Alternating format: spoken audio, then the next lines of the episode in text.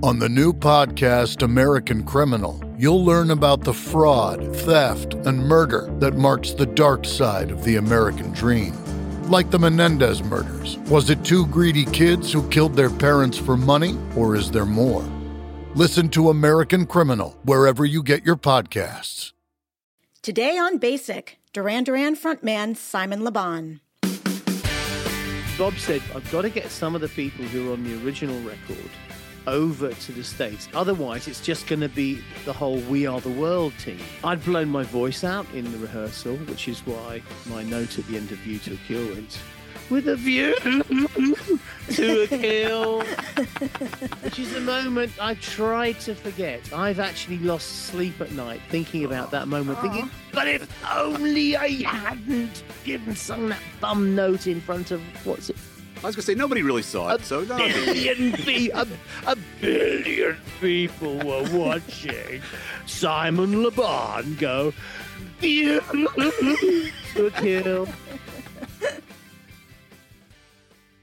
Hello, everyone, and welcome to Basic, the official podcast of the unofficial history of cable television. I'm Doug Herzog, a former TV executive, and I'm hungry like the wolf. And I'm Jen Chaney, TV critic at Vulture and New York Magazine. And don't say a prayer for me now. Please save it till the morning after. Jen, I, I think it's safe to say that you are pretty excited about today's guest. I am Doug because that guest is Simon Le Bon, the frontman for one of my favorite bands of all time, Duran Duran. Simon and his fellow Wild Boys have been having a moment lately. They were recently inducted into the Rock and Roll Hall of Fame, and they're continuing their successful Future Past tour.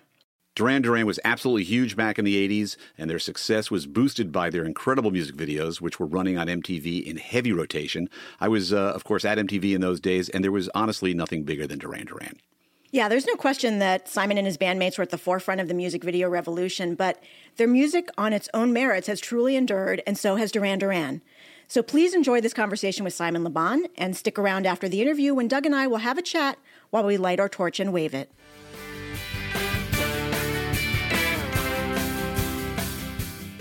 Well, we are very, very excited to welcome Simon Le Bon to the Basic Podcast. First of all, we have to say congratulations on your induction into the Rock and Roll Hall of Fame. Thank you. Long, long, long, long overdue. Happy to see that. And congrats on the Future Past Tour, which I have now seen twice and I will be seeing again uh, in the fall.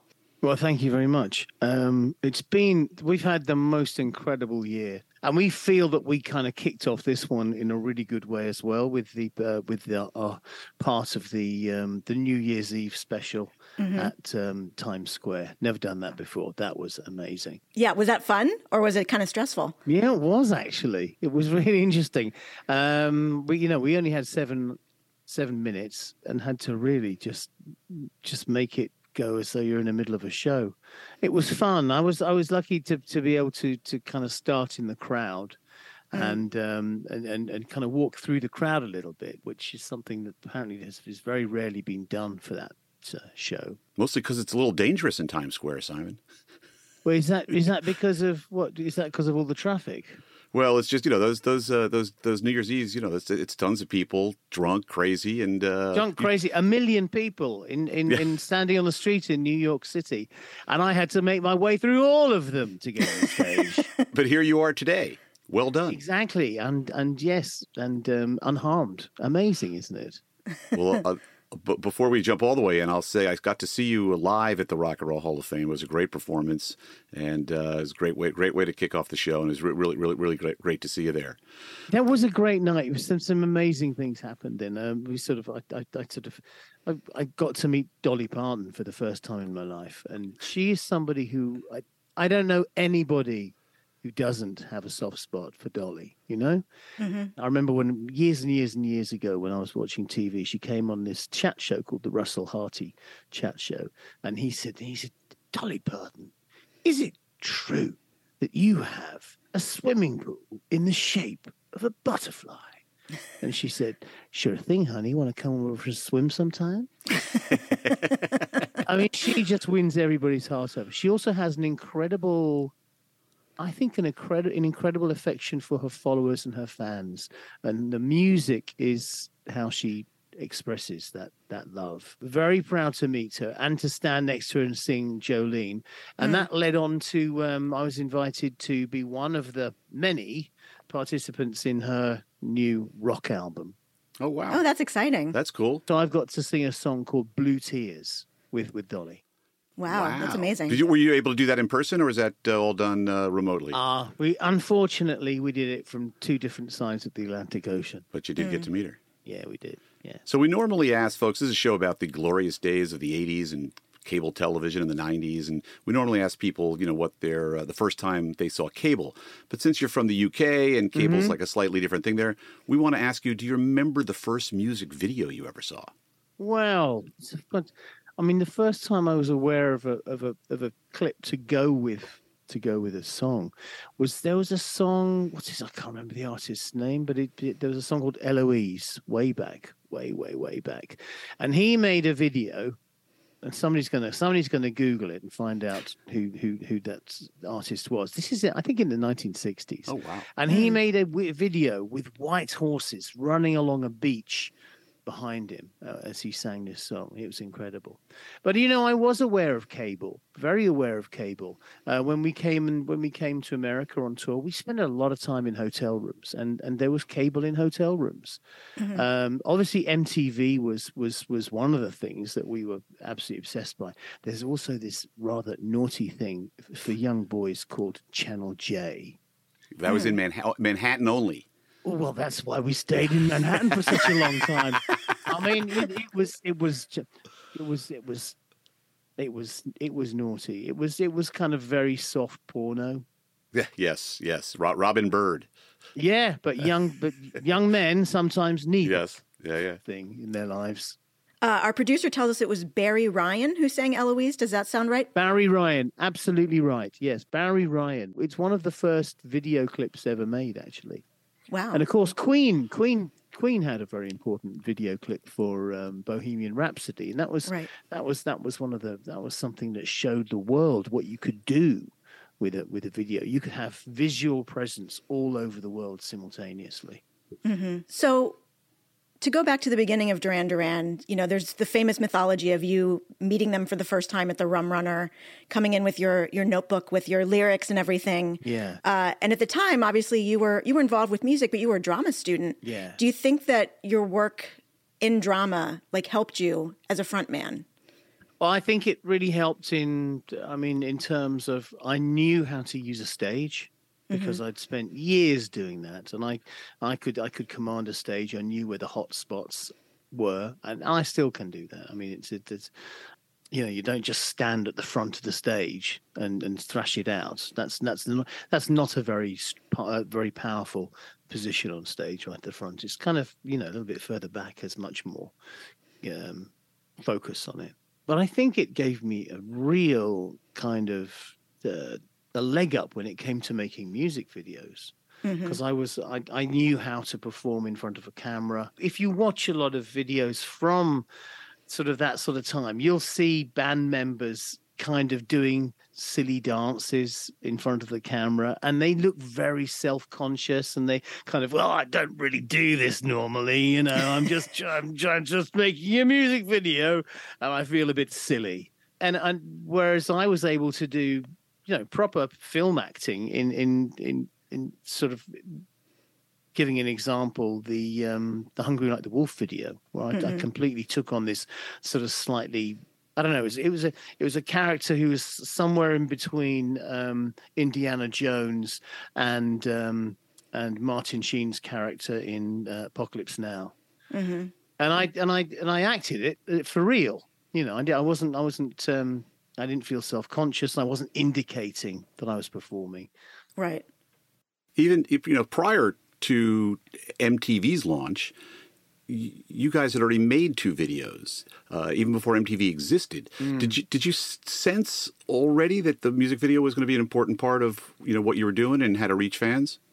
Yeah, absolutely. We were um, with our very first video, we and our very first song, Planet Earth. There was interest in Australia, and they had this show called Countdown, and they said, "Well, look, we can't." And the record company said, "We can't, we can't afford to fly you out to Australia to be on this TV show. But if you make a video clip, we can send it there and we can put it on TV. So we did, and um, you know, it was a one day shoot, and it was it was in a little um, studio in in St John's Wood, North London. We we met Russell Mulcahy for the first time. Russell and and and Eric Fellner, who went, who's gone on to do Working Title, and we made this video clip, which was extraordinary and very powerful. And we did things on on on camera that we'd have never done before. You know, it it, it worked really well for us. Mm-hmm. And you know, I think the the biggest video you did out of the gate was for Girls on Film, which I think it's the the the book about MTV calls it the most influential music video of all time, just because it it ushered in this permission to be, like you said earlier, a little naughty. I, I was rewatching that video, the the long, the night version, which right. was hard to find online, and in fact, it restricted me at first. It was like, "This is restricted content." I'm like, "What do you mean it's right. restricted content?" it's extraordinary, isn't it? In a world where you know some of the some of the rap videos are very very kind of very hard on women. I mean you might almost call them misogynistic. Mm-hmm. yeah it's it, it, looks i think it looks quite tame in comparison to those. Oh yeah now watching it i'm like oh i see this on hbo all the time. Yes. what are your memories of that shoot? Because it was it must have been kind of a surreal experience with everything that's going on with the women and the sumo wrestling and all that stuff. Well, it was. It was. We weren't allowed. We weren't allowed to be in the studio when a lot of the sort of naked stuff was being shot. But somehow, but somehow, our managers were allowed to be in there. How, how did that come about? So we were we were very lucky to catch a glimpse of of the girls when they were doing any of their their stuff like that. We kind of did our performances on you know we had we had a stage performance, and I think that there's a few parts of that where there was there was the, some of the um, other actors in the video in front of us, and you know we were getting on with it, but we knew we were doing something quite extraordinary, and and, and we were breaking new ground, you know. Mm-hmm. I mean, you guys made that video like a few days after MTV launched, so again, you were really yeah. uh, ahead of the game. And there was a thing. Do you remember? There was a thing at that time called Rock America. It was the um, it, they were video jukeboxes that were put in nightclubs. Yeah, right. It was mm-hmm. it was mm-hmm. like a club DJ thing, and uh, Ed Stein Ed Steinberg was his Ed name. Steinberg. That's right, right. How do you like that, huh? nice one. I'm glad you remember that. Yeah, nice guy. Very good guy. Yes, very good guy. God, I remember a night with with with Ed Steinberg and Iggy Pop. What? Oh. Oh yeah, and that's all yeah. I'm going to tell you. That's it. that's all you get to know. It was in the 80s, and if you can remember it, you weren't really there.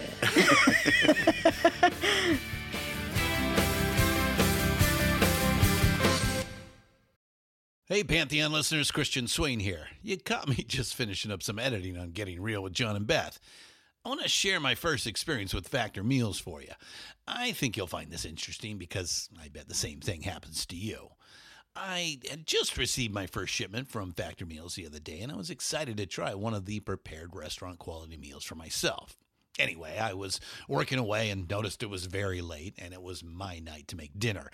I jumped up and headed to the kitchen, went to grab the ingredients for the dish I was going to make, and realized I was missing a prime ingredient. Well, I could make a run to the store, or I could make one of my new factor meals. Actually, the choice was easy. I grabbed a cavatappi, an Italian style pork ragu with garlic broccoli, heated the oven per instructions, and minutes later was enjoying a very delicious, nutritious, and dietitian approved meal. It really was everything Factor Meals said it would be. No prep, no mess meals. Factor Meals are 100% ready to heat and eat. Take it from me and head to factormeals.com slash pantheon50 and use the code Pantheon50 to get 50% off. That's factormeals.com slash Pantheon50 and use the code Pantheon50 to get 50% off. Hey, Pantheon listeners, Christian Swain again with something every podcast listener and music junkie needs to hear. As I'm sure you can guess, I listen to a lot of podcasts. I also listen to a lot of music, so having high quality headphones and earbuds are absolutely critical to my day. Oh, and I have numerous pairs. In fact, I have a junk drawer of used devices that have bitten the dust, so I've tried them all. Recently, I was sent a pair of earbuds by Raycon, and the first thing I noticed was the cost. Uh, looks like their products are about half the price of other premium brands. Okay, that's cool. And the reviews seem pretty stellar. Okay, checks that box. So I got my Raycon everyday earbuds. A nice packaging to open, and what I immediately noticed were the pack of ear tips for sizing. Uh, I'll tell you, I have small ear canals.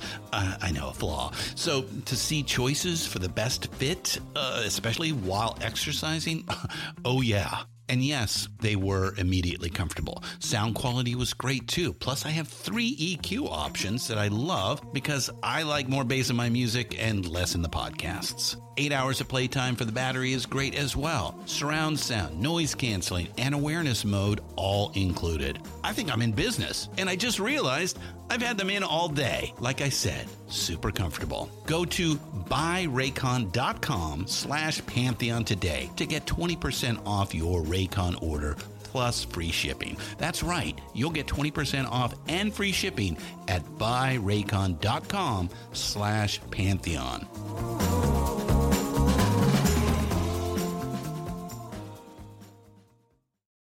American Criminal is a new true crime podcast from the studio behind American Scandal and American History Tellers. Every week, you'll fall deeper into the riveting stories of the country's most clever, craven, and cruel criminals fraud, theft, murder, and worse. Whatever the case, whoever the criminal, you don't know the whole story until now. The debut season tackles one of the most sensational cases of the 20th century the Menendez murders. In 1989, young Lyle and Eric Menendez brutally shot their own parents. Prosecutors and the press said it was a multi million dollar inheritance that led two greedy rich kids to murder.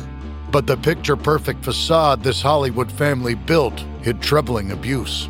Could these teenagers have been driven to kill? Or was it even in self defense?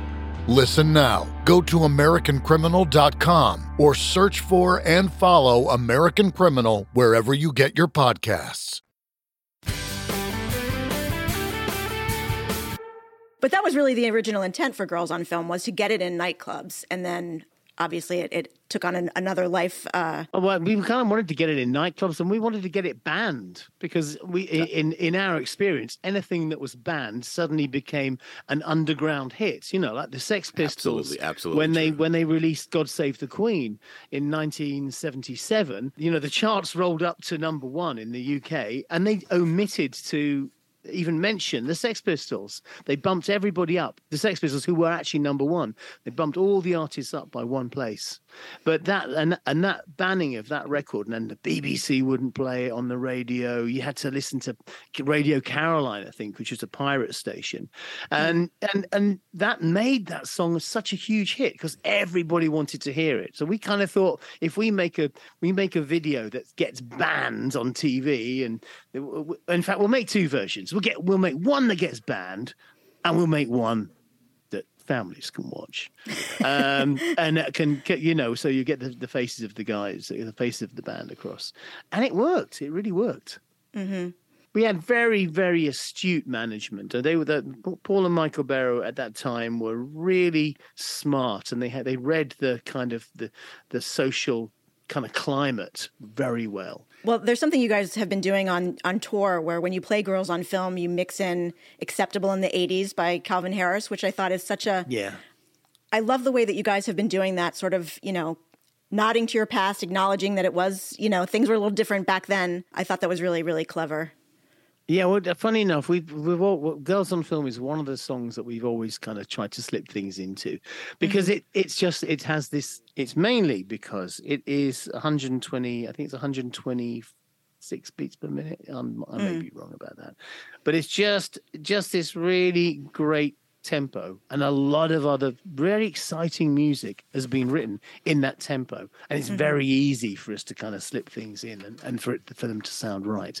But acceptable in the 80s is was, is just such a great song. Mm-hmm. And we were i remember when that came out I, I thought this is about me. This is about Hey!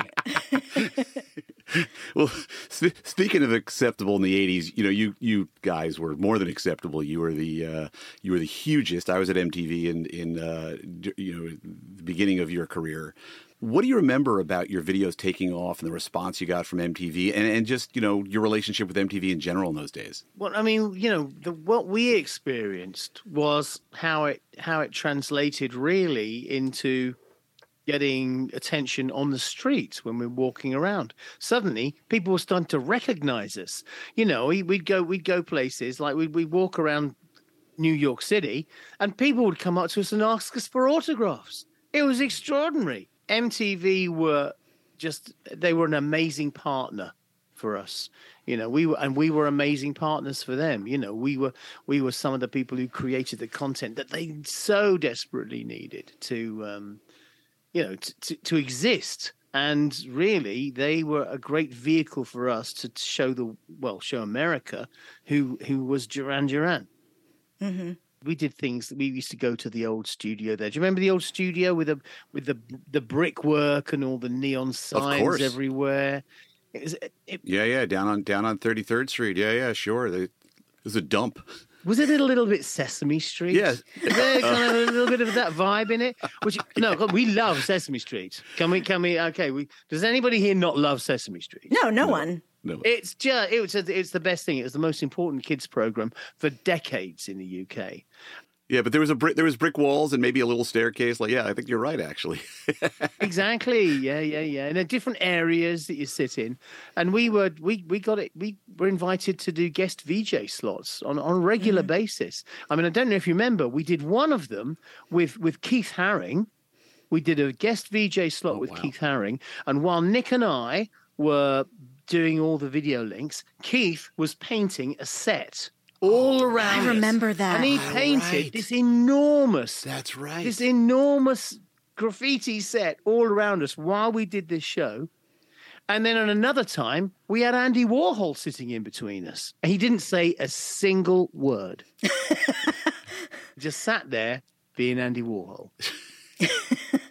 well, that, you know, I, am glad you mentioned that because I feel feel like when I was, you know, I was young when you guys started out, and I was just obsessed with Duran Duran, and it was such a gateway to learning about these other things. Like I learned about Keith Haring because of you guys. I learned about Andy Warhol because of you guys.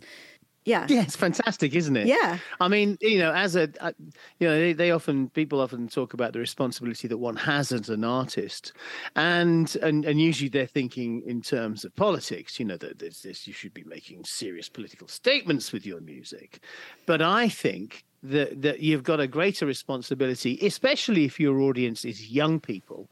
Your greatest responsibility is to open their minds and to introduce them to the to the world of art and and creativity. Mm-hmm.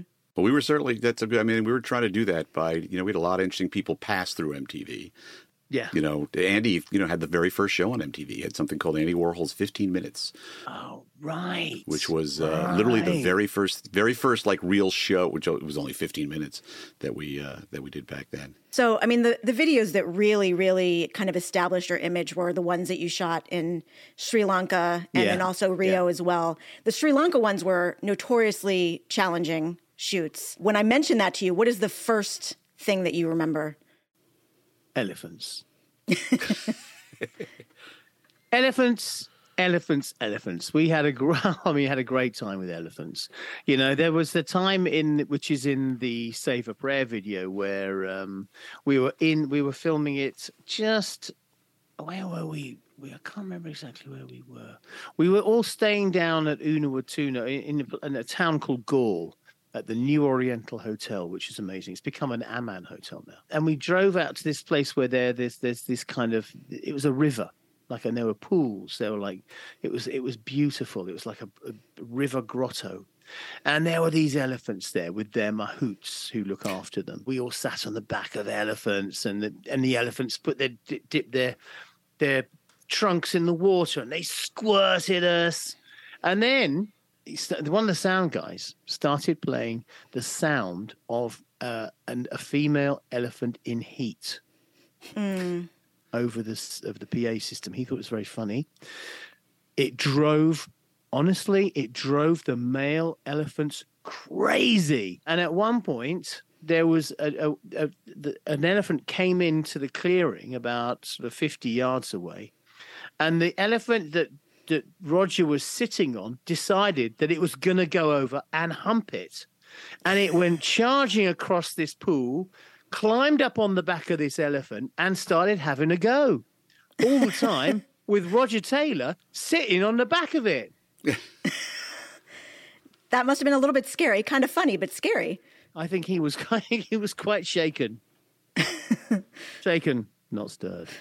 So, in terms of videos, y- you know, uh, it, you've worked with some amazing people on the certainly on the music side, and uh, you know, I know there's a thing where sometimes you might be in a band and you hear somebody else's song or record, you go, "Oh, that's interesting. Maybe we should, maybe we should work with that producer or that song." You know, on the video side, would you see other bands' videos and go, "Hmm, that's interesting. We we maybe we need to meet that director." Yeah, Um, or, and were there other bands' videos you you admired? yeah. Julien Temple, you know, Julien Temple. We saw Julien Temple's work, and we said, and we thought, we got to have him. We've got to have him for Come Undone. We did. We got him for that. Do you remember what uh, what what you saw that uh, brought your attention to Julien? Yes, it was a um, it was a, a, a video that he made for the Cure. Ah. Yeah, I think it might have been. I think it was Julien Temple. I think it might have been the one in where they're in the wardrobe. You know, I might be wrong. We'll, we'll, we'll, we'll, we'll Google it. We'll Google. We'll cut it out if you. You. Google it. Yeah, you go. You go ahead and Google it. You mentioned doing a lot of things at MTV, guest VJs. You also were on House of Style with Cindy Crawford at one point, who was a guest on this podcast previously. What do you remember about that? I think you guys went to Sears to try on clothes. Yeah, we went to Sears, um, and oh, it was just hilarious. Nick made an outfit out of ties. I remember that. Right. and I and I found a I found a dress called and it was called a dash and go. I and I I wore a dash and go dress. And it it's not the first time I've worn a dress, I have to tell you. And it probably won't be the last time. I think that's I think that's still on YouTube somewhere. Uh, if you if you if you want to go uh, search it out. I wore a wedding dress um, for our Halloween show in um, Las Vegas just uh, a couple of months ago. Uh, recently. Oh, yeah. just for the encore. I was allowed to. I was allowed to. Hang on. There was a, there's a lot of resistance to that. I can tell you within the band. Oh, Charlie, you're not going to wear that, are you? And I'd say, I'm going. Yeah, I bloody well am.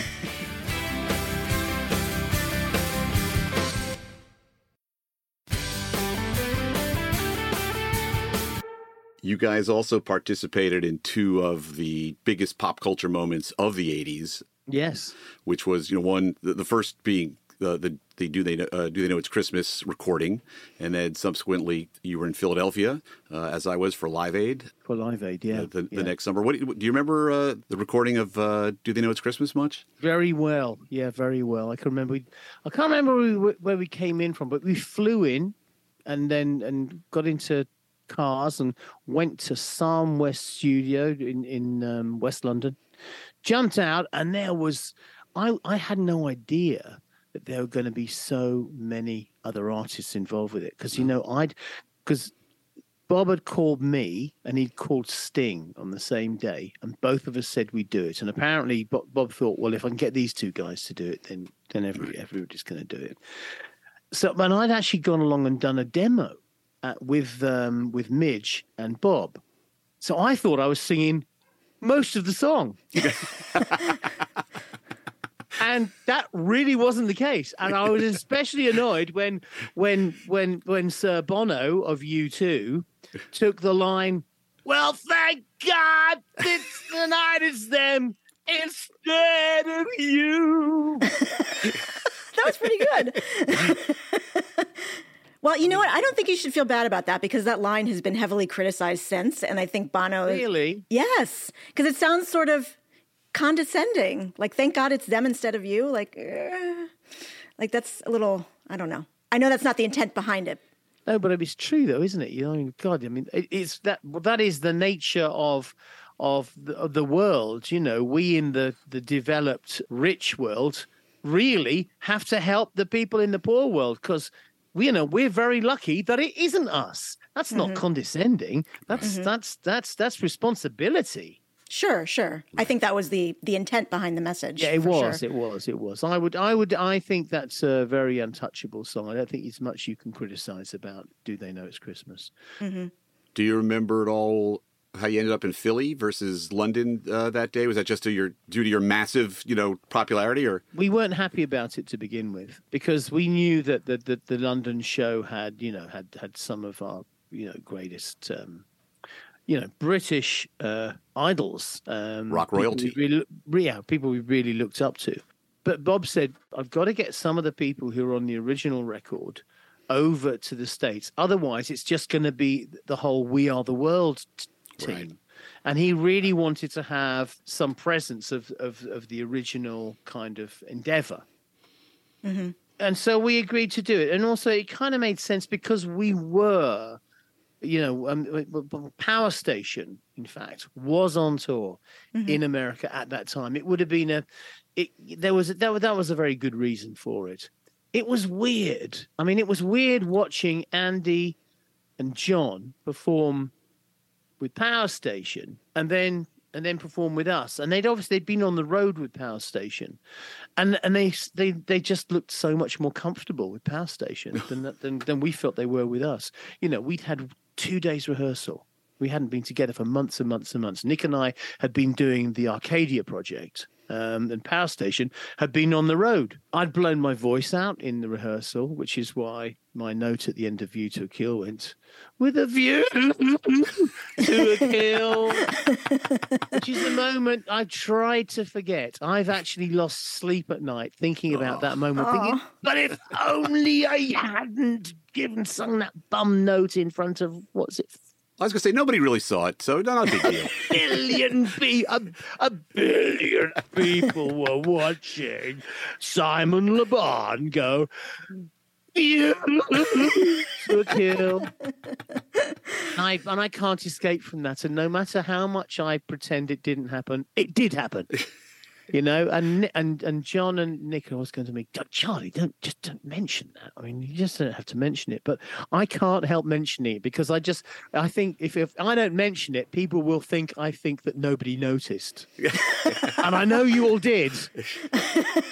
You know, so I have to mention it. obviously as we've been talking a lot about your your work in music videos there people i think characterized you wrongly as a music video band in the beginning and i i remember watching interviews with you guys where you were frustrated by that. They tried to characterize us as lots of different things, not just a video band. I mean, yes, a video band in that they thought we just make videos and that the music is kind of secondary to the to visuals. Mm-hmm. Obviously, that's not true. The amount of time that if you know if you knew what we did in the studio and you knew how much of our lives we spent writing music and recording it. But they also said we are a boy band who are only successful because of because of our looks and that we appeal to young women. We did appeal to young women, and actually, that's a massive part of our success. Actually, mm-hmm. it is because we came at a time when the attention of young women was very undervalued.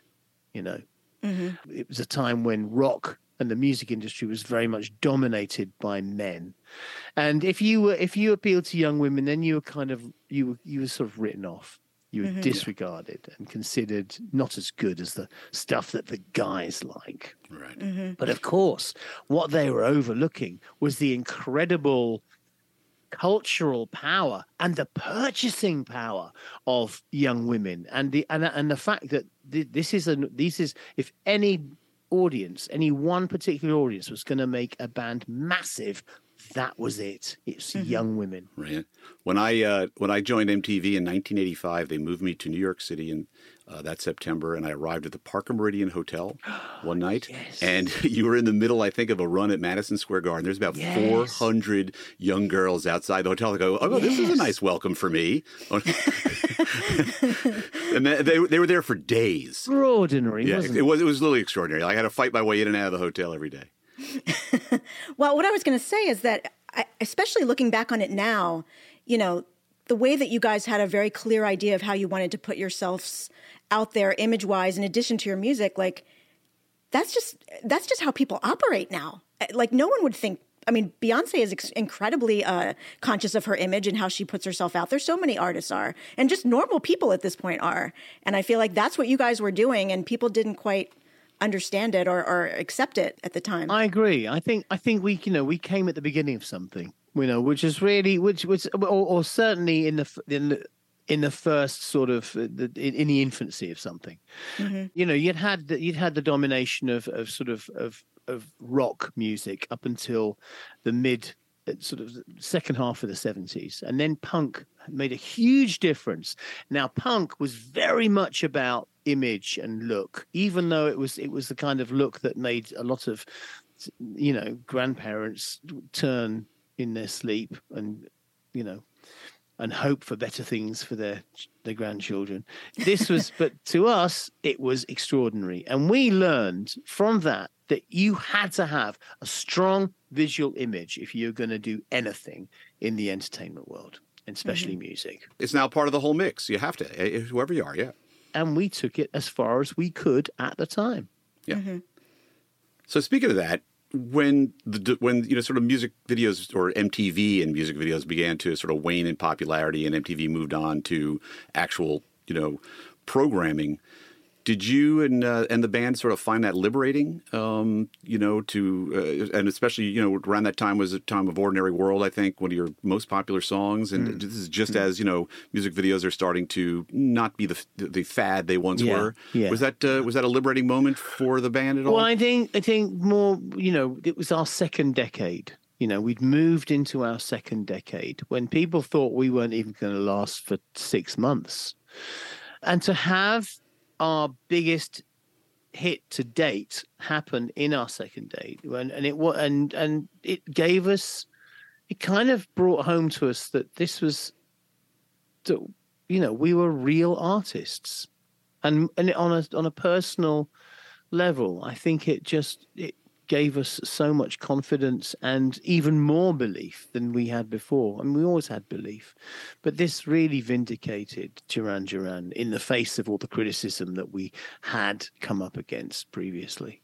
Mm-hmm. I mean, you still make videos now. Um, you did a really clever one for anniversary on Future Past with younger versions of yourselves performing while you watched. we were wondering whether we'd have to take um, Vladimir Putin out. yeah, right. but we decided just to leave him in. Yeah, Queen Elizabeth was there. It was a great party. Yeah. When you do videos now, like, do you approach them differently than you did back in the day, or is or is it really kind of again, let's figure out what what story we're telling with this video? Yeah, it's it's it's it's that. It mm-hmm. really is that. I mean, we there's only so much input that you can have as the artist because a lot of it's got to get got to get planned by somebody else. You know, it gets it gets there's there's a there's a treatment, and then there's then there's a storyboard. You know, and this story gets put down, and you only get a very small amount of time to kind of go through that and to and to make any changes if you think if you think it's wrong. The other thing is you you know you you obviously you are the person in front of the camera for a lot of the time mm. and you can and you can you know influence it that way but i think basically we do, we're doing the same thing now that we were doing uh, 40 years ago, really. Mm-hmm. Yeah. Mm-hmm.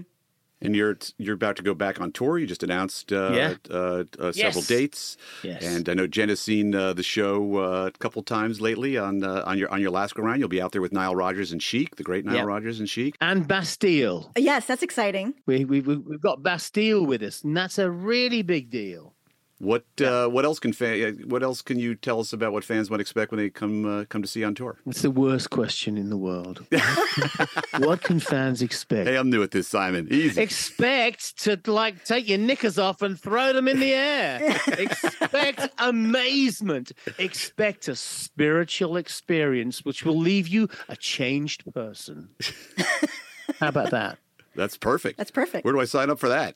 It'll be a great evening of stylistically varied entertainment. Bring your best ears and your best pair of dancing shoes. There you go. yeah, I saw you at uh, Merriweather Post and I saw you at Madison Square Garden last year. And they were both really great shows. I mean, some I've seen you many, many times, and those were some of the best shows that you've ever done. Yes, thank you. And I bought a, a ticket for uh, for the fall. So fantastic.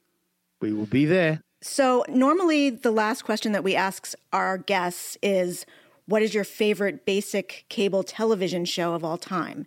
Which you are welcome to answer. Or if you have a favorite music video that's not a Duran Duran video, either one of those would be fine. Well, I might, I might give you both of those. Okay, things. great. I mean, I loved, I always loved George Clinton's Atomic Dog. Mm. That was a really important one for me. Bow wow wow yippee yo.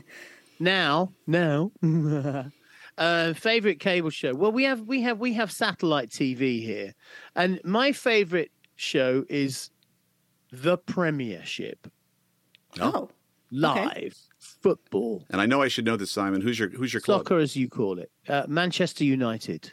Having a very good season so far. I'm what right? you call a London Red. London. I've got to go and record my radio show. Can I tell you about my radio show? yeah, Please because do. we're on Sirius XM as well. You're on Sirius XM. So Simon Le Bon and Katy Krassner present a show called Whoosh. Three O's and an exclama- exclamation mark at the end of it. Um, we play mostly new music, people you've never heard of, people who've got like 13 plays on Pandora. We love the obscure, the original, the unique, and we talk a lot of flannel. and we've been having so much fun doing it. We're, we're we're actually about to record show number. I think it's show number one hundred and something. Wow. It's, wow. We've been doing it a lot. Yeah, yeah, I've listened. It's great. I've listened as well. It's it's it's uh, it's very entertaining and uh, informative as you were today. Thank you. Appreciate that. Yeah, Simon, thank you so much for your time today. It was great to talk to you. yeah, it's been my massive pleasure. Um, I, I'm really happy to do this, and um, see you when we come to America. Yes. Okay. See you then.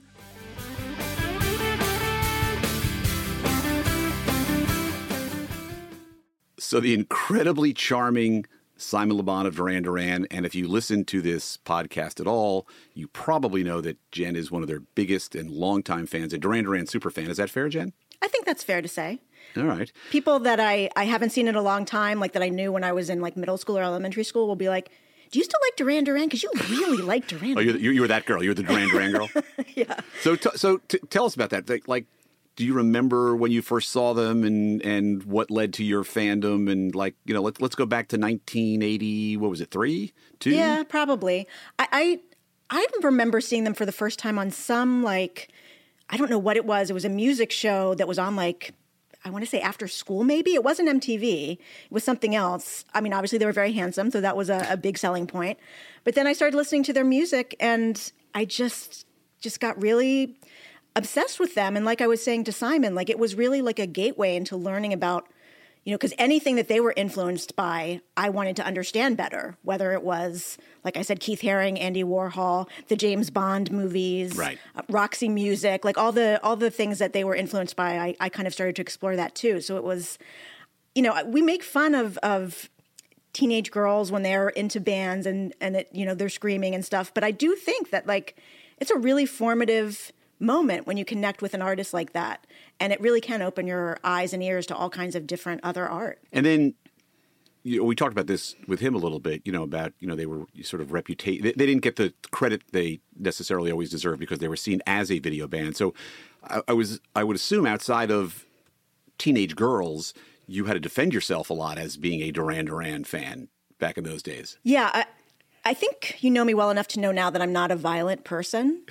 But the closest I've ever come to punching someone in the face was in seventh grade when uh, a friend of mine said something really negative about Duran Duran, and I was like, I'm gonna hit her. but I, but I was like, no, that's probably not a good idea. Um, so yes, I was, I, I took it very, very personally, like to the point where I was like, I didn't want any other artist to succeed as much as they did. Like I, I resented Wham a little bit. I'm like, no, no, no. Let Duran Duran be in, in front here. Well, they, they, they, Duran Duran obviously stood, has stood the test of time. Do you remember the first uh, Duran Duran show you went to? Yes, it was when they were on tour for Seven and the Ragged Tiger. Um, so that was their first big American tour, the one that's like the focus of Sing Blue Silver. And I went at the Cap Center in, in uh, Landover, Maryland. And uh, it was amazing. And the other thing that they were doing, actually, that we didn't talk about, is they put these big video screens up at their shows, and they and they would do close-ups of the different guys as they were performing. And I don't know if that was the first time somebody had done that, but it felt like a real novelty. And every time they would close close up on John Taylor or Simon, people would scream their heads off. And I, I don't know if they were the first to do that, but I do feel like it ushered in people really kind of trying to make the band or the artist more visible. I was going to say I'm not sure they were the first either, but that was the era people were starting to experiment with with video um, in their shows, and certainly, you know, Duran Duran was at uh, at the forefront of that. And it's amazing, you know, now they're in the Rock and Roll Hall of Fame. I don't think anybody outside of you know their young teenage female fans, you know, back in the 80s would have predicted they would be A in the Rock and Roll Hall of Fame and B still going strong and and you know kind of remaining relevant. Uh, you know, in a way that a lot of the bands they came up with have not and are long gone. Right. I mean, you know, they influenced a lot of artists that were young during that time. Um, you know, Mark Ronson is a huge fan. He's he's worked right. with them on on stuff. Timbaland has worked with them you know, we had Carrie Brownstein on the podcast from Sleater-Kinney. She was a huge Duran Duran fan. So I think people really underestimated what what the band meant outside of like, oh, I just have a crush on these guys. Like the I think their music really did resonate with people and people were very, very loyal, maybe because a lot of people were dismissive of Duran Duran and it just like forged this sense of loyalty that I think a lot of the fans have maintained over the well, years. The, look, the music was good. The songs were great. It's, it's some amazing songs. The videos were great. Um, they were they were doing something new. They took uh, they took some shit for it sometimes, but uh, I think they have you know truly stood the test of time. They've endured, and and they deserve to be in the Rock and Roll Hall of Fame based on their both their hits and their influence as much as anybody there. Yeah, absolutely. Uh, and just one last anecdote because uh, we were talking about girls on film. Yep. There was this this videotape that had all the Duran Duran videos on it, and Girls on Film, the long version was on it. My parents were like, You're not allowed to watch that. I could watch all the other videos. I couldn't watch that, and I couldn't watch The Chauffeur because there was a naked woman in it. I listened to, I, I obeyed that. I did not see the long version of Girls on Film till I was in college. I don't know wow. why I didn't like. You listened to your parents. I listened to my parents. What was I doing? Before we go, Jen, I have one more question for you. So we know Duran Duran is your favorite band, right? Correct? It's it's a tie between them and U2. Oh, I was going to say, what's your second favorite band? You, oh, well, they're both my favorite. They're both your favorite. Ah, yeah. didn't realize that. All right. Yep. Well, maybe now we got to try and get Bono on here. We really do. Yeah, we really yeah. do. Well, we hope you enjoyed our conversation with uh, Simon Le Bon, and uh, we hope you will join Jen and I next time on Basic. Basic is a Pantheon media production in partnership with SiriusXM. Hosted by Jen Chaney and Doug Herzog. Produced by Christian Swain and Peter Ferrioli. Lindley Ehrlich is our assistant producer. Sound design and music by Jerry Danielson. Mixed and mastered by Brian Slusher. Recorded and edited by Zach Spisner. You can find Basic on Apple Podcasts, the SiriusXM app, Pandora, Stitcher, or wherever you like to listen. If you like the show, please rate, review, and share so other people can find us. Don't forget to follow the show so you never miss an episode.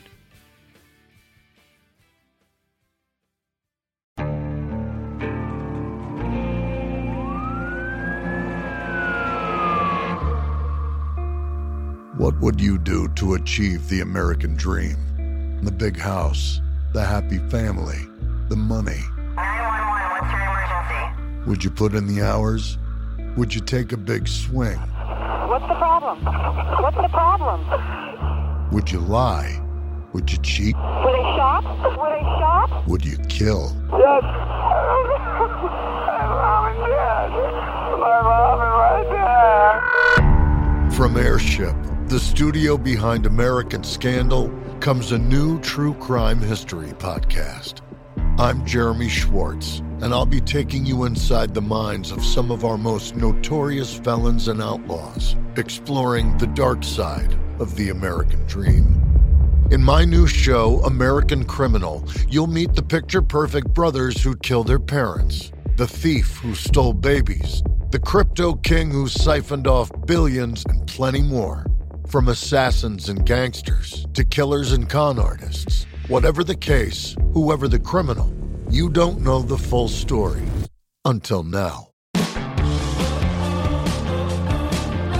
Don't miss the debut season of American Criminal, The Menendez Brothers, beginning February 29th.